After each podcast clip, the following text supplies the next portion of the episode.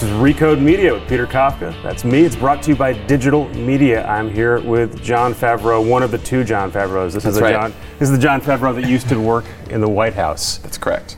Hung out on Air Force One. Once in a while. Now you're talking to me on a podcast. I'm sorry about that. Life has gone well. Um, this is very cool. I've been listening. You've been in my ear once or twice a week since July. It's a super intense yeah. relationship. You've got so you've got a podcast. Among other things, you're doing a podcast, doing a podcast. for Bill Simmons' Ringer Network. Yes. Keeping it sixteen hundred. You and a cast of three or four other folks. Yeah. So they rotate in and out. An, o- an Obama crew. We should talk about some of the mechanics of podcasting, but we should talk about Trump and the campaign. And sure. th- we're recording this on a Thursday. This yes. is going to come out hopefully on Tuesday morning. It's nearly impossible, actually it's literally impossible to keep up with the news cycle. Something could happen ten minutes after we finish this. Yeah, it probably just, will. Which just happened, right? Yes. So, so I was listening to you this morning. You taped something yesterday. In between then, every woman in the world said Donald Trump had, I'm being facetious and right. flippant, I probably shouldn't, had, had assaulted her. Yes. As as you're thinking about sort of commenting publicly on the race, I mean, in a podcast, how do you do that? I, I don't know myself. Yeah, so I mean, we when we when we plan each podcast, I think we all talk about okay, what's happened this week. We try to make it obviously as topical as possible. Yeah. But you know, the good thing is even if something doesn't seem super newsworthy, we try to cover it in a different way on from a different angle than you would see on cable news we would read about. And so I think our philosophy, to the extent that there is one, is we try to bring to bear sort of our experience, having worked in the White House and on campaigns, to what's happening in the news today. The idea of someone who worked in politics who's now commenting on media in, in media, pretty time-tested one, seems for some reason like what you're doing is a little different. I mean, maybe it's just perspective. Uh, maybe you haven't had someone who's been that high up the, the totem pole in Washington who's talking that much, or maybe, maybe yeah. I'm wrong. Maybe it's just something we've always had. I mean, you you see people who worked in politics for a long, long time on television and commenting all the time. There's plenty of pundits. I think it's the, the format of podcasting is different because it gives you sort of the space to have a real conversation and not come up with your quick soundbite that you're going to have in your right. five-minute television hit. I think that's what what's different right, about it. Right, because we've had that revolving door for a long time, George Stephanopoulos, and that. And right. at one point that was controversial, and depending on the person and the circumstance, it still can be controversial. That's Corey Lewandowski. Right. I'd kind of argue that it's actually less of a big deal yeah. than other people are saying. Yeah. We should set the stage. So you're podcasting. You've got a consulting business. Yes. In politics and communications, both? Fenway Strategies. Uh, it is, we haven't done a lot of politics because... Like there was a, a Senate race we were thinking about doing, and it would have taken up all of our time. We're it's, it's extremely small, our firm. It's myself, Tommy Vitor, my business partner, who's also on the podcast, right. and we have one other employee. So we just can't take that many clients. And so you, you left the White House in two thousand thirteen. March of twenty thirteen. And it was the plan, I'm going to go into consulting. I, you were in Los Angeles. Was I'm going to go to L A and make movies? Yeah, Tommy and I thought maybe we would do some screenwriting, but then we sort of had the opportunity to start this business together because we figured out we we paid the bills, and we took on some clients, and we mainly focused on speech writing, sort of message development for folks. And we took on a lot of nonprofits, uh, a few tech companies, and we sort of did that for a while. And then I think once this political season began, neither of us could turn away from politics. So we'd had our break. So you you're know? on camera and off camera talking about politics, and mm-hmm. you're still touching it, right? Like, you, did you work with Obama on the, his D N C speech? Yeah. Oh, well, that's yeah. Whenever our friends in the in the White House who are still there need help, you know, I can pitch in. I'm always happy to do that. So you're still in the mix, really? And that you're once in, the campaign, in a while. Right? I mean, they pretty. It's it's like, can you have a, you know, can you look at this draft? That's more of that kind of thing. And it's as a listener, as a watcher, right? That's yeah. super cool because you're in it, right? I imagine that's a, maybe poses a challenge for you occasionally because you got to figure out, all right, I, I can't talk about this on camera. Yeah, well, I don't. I mean, look, it, it's. I think I was pretty open about the fact that I helped out a little bit with the convention speech. Aside from that, it's like, you know, giving informal advice once in a while to friends, and either in the White House yeah. or on the Clinton campaign. But the good thing about how we are on the podcast is, or, or what we talk about on the podcast is, we don't pretend to be journalists. We don't pretend to be nonpartisan. I don't think anyone would. You're super could, partisan. Super partisan, super journalists. And, you know, we have a point of view. Uh, what I believe is just because we have a very strong point of view and are very open about what that point of view is, doesn't mean we also still can't offer some real insight into what's going on in the political process, because we've been there before. Yeah, no, I I, I really like it. It feels like you're inside, but it's not wonky. Right. Mm. It also feels like if you're someone who liked the notion of the West Wing as a liberal fantasy of smart, young, yeah. idealistic people who spoke in these really flowing sentences, you kind of have a version of it here. Yeah. Well, I always say that it, it, the real politics is a cross between Veep and the West Wing. That's yeah, the real. I do like the Veep version where everyone's yeah. It's it's, a, it's a, many days it's mostly Veep. Uh, having worked in the Obama administration for many years, there are a few West Wing moments as well. So speaking of the venal version, I uh, I googled you, but also I, I I don't know I don't know what the term for is. I looked you up on WikiLeaks. Oh, okay. This yeah. morning, have you looked up yourself on WikiLeaks? I've, I've heard that there's an email in there. Yeah, you're, you're in the Podesta files. Yes. Yeah. And this is, I think, the the remarkable slash unremarkable thing about all the stuff that's in there. I know. It just shows you behaving like a regular person. They've asked you for advice about one of Hillary Clinton's speeches. You're giving it. It's super thoughtful advice. Yeah. Well, it's also advice I've.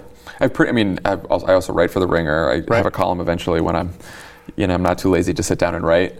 It's mostly advice I would have written in a column publicly. right. When when I saw it, I was like, I was like, uh oh, I'm in WikiLeaks, and I looked at it, and I'm like, yeah, yeah, yeah that's, you that's what I job. would say. I was in the Sony leak. I wasn't in the Sony leak, but there's a, there's an email or two of mine yeah. in the Sony thing, and someone said, you're in that. And I said, well, what is it? They said, oh, well, it says, it shows you asking so-and-so for comment. I'm like, right. Right. Yeah, that's that's yeah, what I do. That's what I do for a living. Uh, not not that I couldn't have had lots of stupid, embarrassing emails yeah, in there, but... same here.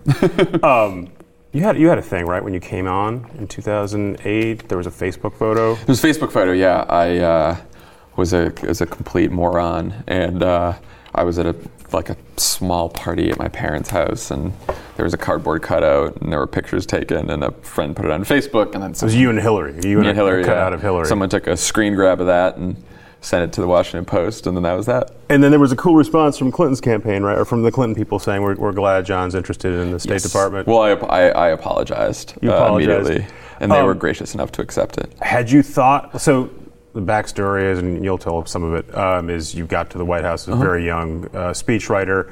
Uh, you were an instant celeb. You were already a celebrity sort of in that campaign. Had you thought about sort of as you were going through that and as you're getting to the White House, I'm going to have to button down sort of my profile, I'm going to have to scrub my, after you hadn't scrubbed your Facebook, I guess, right. at that point. Well, that was, I mean, it was two thousand nine, so the whole getting in trouble for social media stuff Still a new wasn't idea. really a big, I mean, it was starting then, yeah. you know, but no, once you get to the White House, and I, I learned, I was able to learn a lesson before I got there that, yeah, you have to be serious here, and uh, or be a little more serious than I, than you used to be. And, and are you still looking at it that way, or now that you're out of the White House, you can loosen up? I, I am. Uh, I you know now I feel like I am who I am. you can now that I have this podcast, I pretty much say uh, I say yeah, what I want to say. Yeah, it's a pretty extensive trail, right? If someone right. wants to do research on you, yeah, it's exactly. all out there. Should we talk about how you got to the White House? Sure. You got into politics right out of college, right? Or while you were still in college? Yes, uh, in college, I went to College of the Holy Cross in Worcester, Massachusetts. There's an internship program my junior year, a D C internship program. Was your family in politics? Was this something you wanted to do from, from my family the, was always very uh, into politics. My grandfather was a Republican state rep in New Hampshire way back in the day. So, and then I, you know, I just remember from a very young age watching politics with my parents. Were they Republicans, uh, Democrats? No, they were Democrats. My father was sort of the one of the few. Uh, he's one of nine siblings from New Hampshire, and he was one of the only Democrats for a while. They've all sort of come around now, but or at least a lot of them have. so yeah, so, so they're, this they're was both something Democrats. That was in your head that you wanted to do. Did you want to work in politics? Did you want to be elected to something? Um, when I was younger, like when I was in high school, I thought maybe someday I would. So maybe maybe someday one of the jobs I would have is a politician or yeah. something like that. I in thought maybe lawyer. Think about then, I that. Thought, then I thought then it was lawyer for a while. I was like maybe I'll go to law school. But by the time I got to college, I really didn't know. I was poli-sci major in sociology, and I did a lot of community service. And then I decided, okay, why don't I just try this out? Because I've always wondered about politics. And so I interned with John Kerry in D C, and it just happened to be that I interned in his press office as they were planning his two thousand four run. And so I sat next to his communications director, his chief speechwriter, David Wade, and his press secretary, his political director. They were all, all around the office. So you all the hit time. the lottery yeah. out of the bag, right? Totally. Like you get exposure to someone running to the Democratic nominee. Yes, and then throughout my senior year at Holy Cross, I would email David Wade every month saying, I, I would just love a job on the campaign, anything, I'll take anything. Once in a while, he'd email me back and say, oh, don't worry about it, we'll take care of you. The night before graduation, I still had no job. And David called and said, okay, you got two weeks to move to D C. You're going to be a press assistant. We're going to pay you almost nothing. You're going to wake up at four a.m. to send the news clips around to everyone in the campaign. And you're psyched. I'll take it. I'm in. So I went down there. And, you know, I had, uh, it was an unbelievable experience. At one point, it looked like Kerry was going to lose to Dean in the primary. This is the scream. Oh, no, no, pre-scream. Pre-scream. Look, the Kerry campaign was, there's a big shakeup. The campaign manager was fired. My boss at the time was Robert Gibbs. I was his assistant. He quit. So, and then they needed a deputy speechwriter. And they didn't, I wanted to be deputy speechwriter. They said no at first. And then uh, they realized that no one would take the job because they thought the campaign was in free fall and they didn't have to pay me any more than my yeah. paltry salary. So, they, so I got a promotion. And then Kerry wins the nomination. So I stayed on as uh, deputy speechwriter.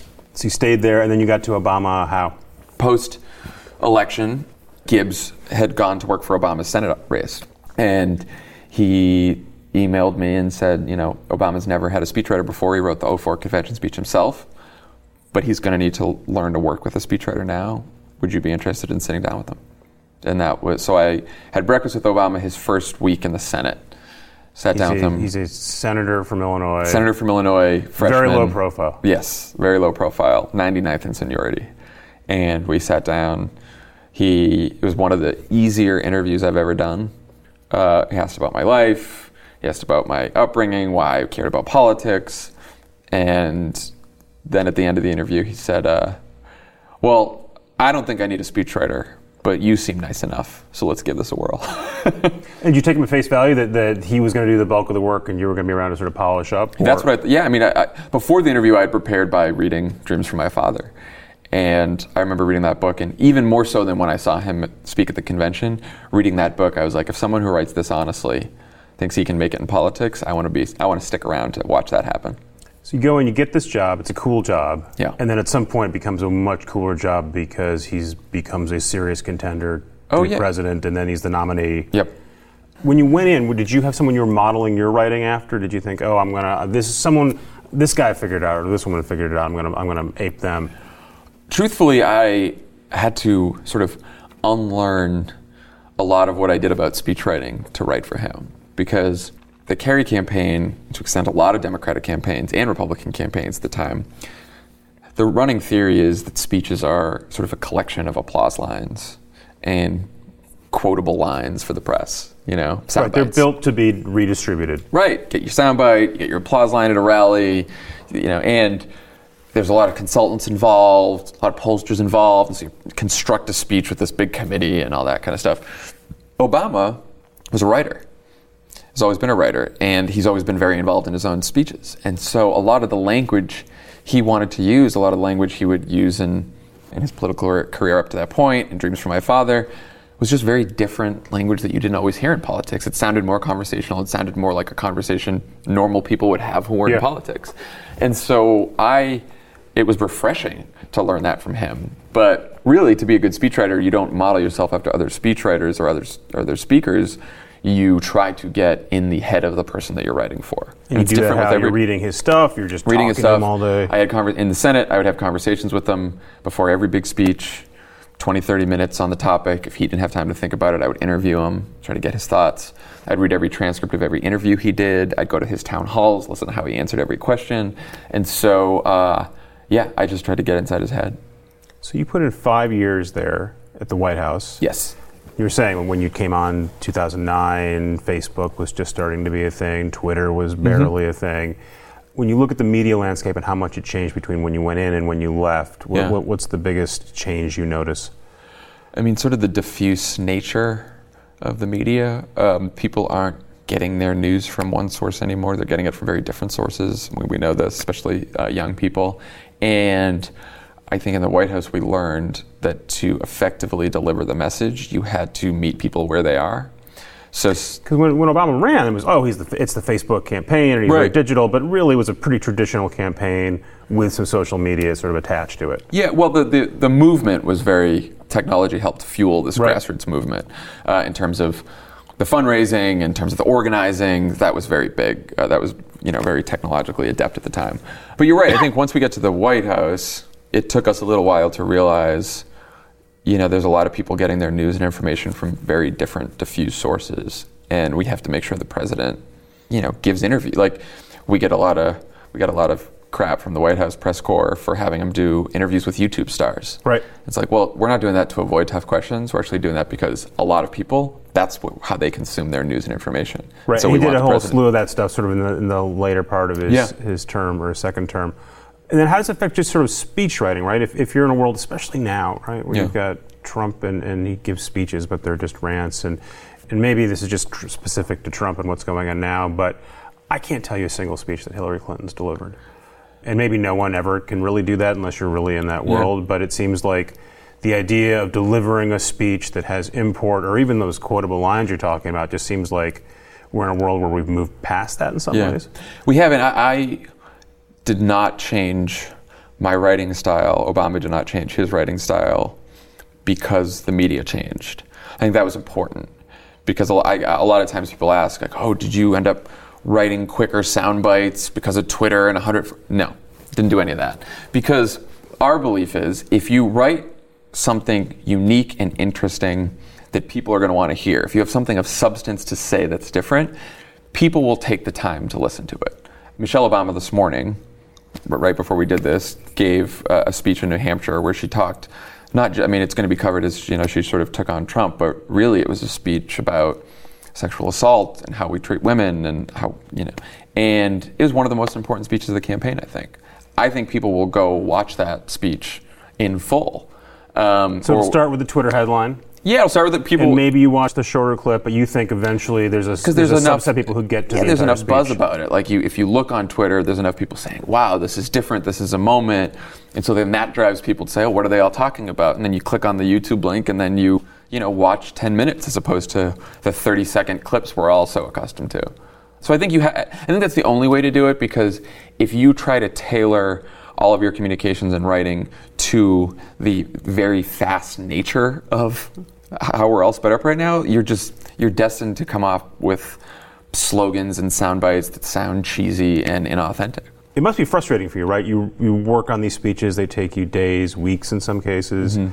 But inevitably, right, they are going to get reduced, just the nature of media, right, right, to a second or a couple seconds. You sort of make your peace with that, right? Yeah, but it's also why I uh, fight against length.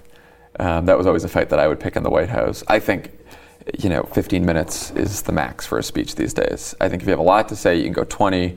I think the idea that presidents give forty-five, fifty minute, hour long State of the Unions is ridiculous and will be anachronistic in, you know, five, ten years. I don't think that we'll have that anymore. And what about the, just that style of just the State of the Union address and other formal addresses and the trappings that come with that, when we're in a world where a YouTube star is someone in their basement speaking directly to the camera and yeah. it's, it's head on? Do you think that maybe politics eventually adapts to that? Or, I do. Or it, I do. It already has. I think there's a few moments where you need the gravity of the trappings, but I think most of the time, politicians and politics sort of need to adapt to a much more informal sort of culture, because I think part of the reason there's such distrust, mistrust out there of politicians and, and or any institution is that there is sort of a dead language that people in politics and on, Still use. and on cable news and, and other places use that we don't use in normal conversation, right? Like, you don't hear it on podcasts. Right. You don't hear it in real life. You don't hear it in other places. No, we even talk about it in digital publishing, right? We're like, use a conversational headline style. Stop using, if it's something you wouldn't say to someone about the story, don't put it in the headline. That's right. That's right. No, I mean, I. my buddy said, you know, who's a, a speechwriter now at the White House who took over for me, Cody Keenan, he said, if if you can't say it to a... Uh, friend at a bar, don't make me put it in a speech.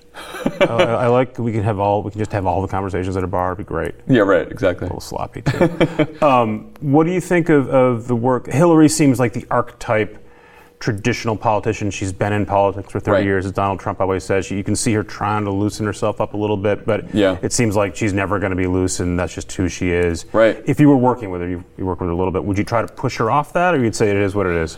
I, I yeah, I think that. having seen her now for a year and watched her very closely, there are times when I think she's very effective, and those times are when she's telling stories. Now, obviously, there are the very cliche, I met a woman in Iowa, right, and she didn't have health care, right? Like, I'm not necessarily talking about that, but she has these sort of quiet moments. She did a couple times in the convention speech. She did when she won the nomination, where she's just sort of telling a story and conversational. Or I think she's most effective when she's hit Trump.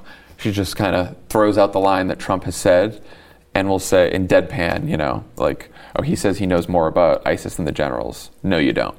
No, you don't is not some snappy line. Right. But it was the right line. It was effective. Um, and so I think when she doesn't put a lot of spin on the ball and try to d- use the snappy lines and all that kind Speaks of stuff. Directly and Speaks directly to people, clearly. Doesn't try to like pound the podium and get people. She's much better. She's much more effective. And do you think there are people in her campaign trying to get her to do that? Or do they say this is, or do you think they've got a more traditional campaign? I mean, their social media stuff seems super smart and savvy. It seems disconnected from her in a lot of ways. I think they would love it if she did that all the time, but I think once you get going on a campaign and it's every single day and all you're doing is just like, what's the topper and the stump for tomorrow? you know, the like, train is going. It's just going so fast, you know, and there's a million other things you have to think about in a campaign. You're not sitting every day and trying to start from scratch. And know? As someone who does this professionally, the, there was one that really stuck out for me. I want to get your perspective on this. In the first debate, she comes out with this, I want to say it, Trump, Trumped, Trumped up, up, Trumped up, trickle down. down. It's a catchphrase. She's, they, like, she doesn't do off-the-cuff stuff like you right. talked about. They've worked on it. I would assume they've even focus grouped it. Nah, no? They wouldn't have focus grouped it. So how how does something that ungainly and ugly get on national T V? Because anyone who looked at it goes, oh no, you're in a bubble, and you're like, okay, we got to make something stick.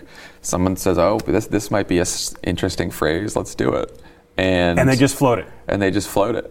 I, if I had been there, I'd say yeah, let's let's not go with that one, guys. So there's a limit. So you've got a bunch of people in your ear, and someone has that bad idea, and someone else can't stop that. Yeah, I mean, this is. I was fortunate on the Obama campaign because I had had that relationship with Obama in the Senate office, and people knew that when I said something probably wouldn't fly because it doesn't sound like him, they trusted that I had some authority over that. And David Axelrod was there too, and he had the same authority. And so when someone came up with some idea that wasn't so great or a phrase that was a little uh, little off, and I, I would be there and say, no, he's, he's not going to say that. He's not going to do that. You were the gatekeeper for that. A lot of the, yeah, and I mean, Axelrod obviously and, and Plouffe would make some of those decisions as well. But yeah, it was mo- nine times out of ten, I knew if it was something that Obama would say or wouldn't say. So do you guys think you would run the same campaign? I mean, Trump is the wild card here, but right. if if you were with Obama, if he was running in twenty sixteen, are you running essentially the same? I mean, the messaging will be different because it's a different time. Right. But in terms of how you do speeches and how you communicate and, and how you want the candidate to express himself, yeah. it's the same as what it was eight years ago? Oh, for Obama now? Yeah. I bet he would do, I bet the communication strategy would be different. Um, the messaging and the speeching, the speech making would be the same. It would be the same. But I think the communication strategy would be different because you'd see sort of, it, it would be the same difference as the first term of the White House and the second term of the White House where he tried, tried to do all these other different kind of interviews. So getting the message out would change, but I think the message itself and the way he delivers it would be the same. There's this thing now, the last year, the, the, the late term Obama, right? Done yeah. lame duck Obama. There's really interesting policy stuff he's done, Cuba, and right. the F C C. And then some of it's the way he communicates, right? You see these speeches where he's in Philadelphia, and someone tells him that, that gas prices are down. He says, thank you, Obama. It's a right. great laugh line. Uh, there was one this week where someone, he's, he's talking about him and Hillary being compared to the devil, and he sniffs himself. Right. And he's loose and funny. Is that just because, look, it's twenty sixteen and, and he's allowed to do that, or is this something that he didn't want to do earlier on? I, I wish think we there's a little revisionist history.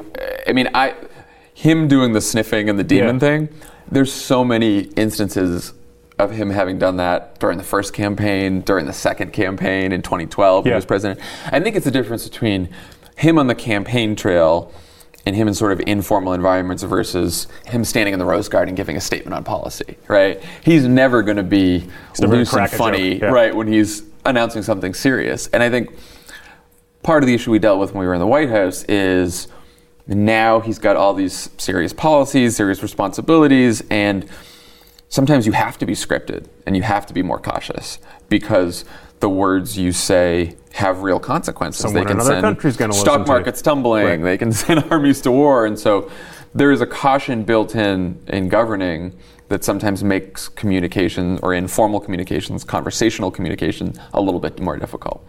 And there's two schools of thought about what happens in the next election. Yeah. That there will be another Trump. It'll be a smarter Trump, and he'll tweak it a little bit, and he'll be just as racist but better at coding it, and yeah. he won't grope as many women. And there's another line that says, no, no, this is a one-off. There's no one like him. Where do you come down on that? I'm pretty worried that it will be a smarter Trump. I'd like to think that's not true, though. I'm. It's funny, even though... You know, the never Trump people, if their preferred candidate would probably give our preferred, you know, our next candidate a lot more trouble right. in the next race. I'm pulling for them because, you know, I don't want to lose an election. But at the same time, what we have gone through in twenty sixteen, twenty fifteen is so awful because of Donald Trump. I just don't want to see that happen again.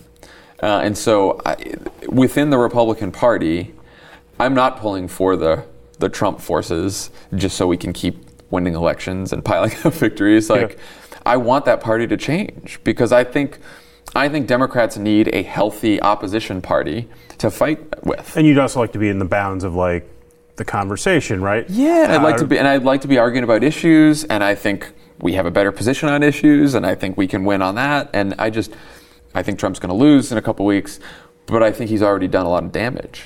Again, the, the, some of the conventional wisdom on Trump says, well, he's speaking to this angry, disenfranchised, yeah. white, angry male.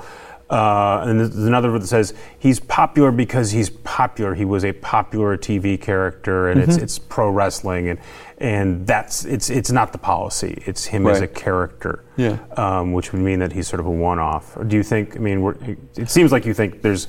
He's someone's going to tap into the anger that he found. Yeah, I think he got some attention because he's just a celebrity in general. But the people who like Donald Trump aren't the people who are. It's not like the whole Celebrity Apprentice audience is now Trump's base. Right. The base is. I mean, all Trump did to get elected was he actually had his people listen to talk radio for thirteen weeks or fourteen weeks and watch Fox. And read Breitbart and say, okay, what do these people care about? He's basically parroting the right, what the right-wing media has been, the far-right media has been doing for the last, has been talking about for the last eight to ten years, and that's his platform. You think he believes it?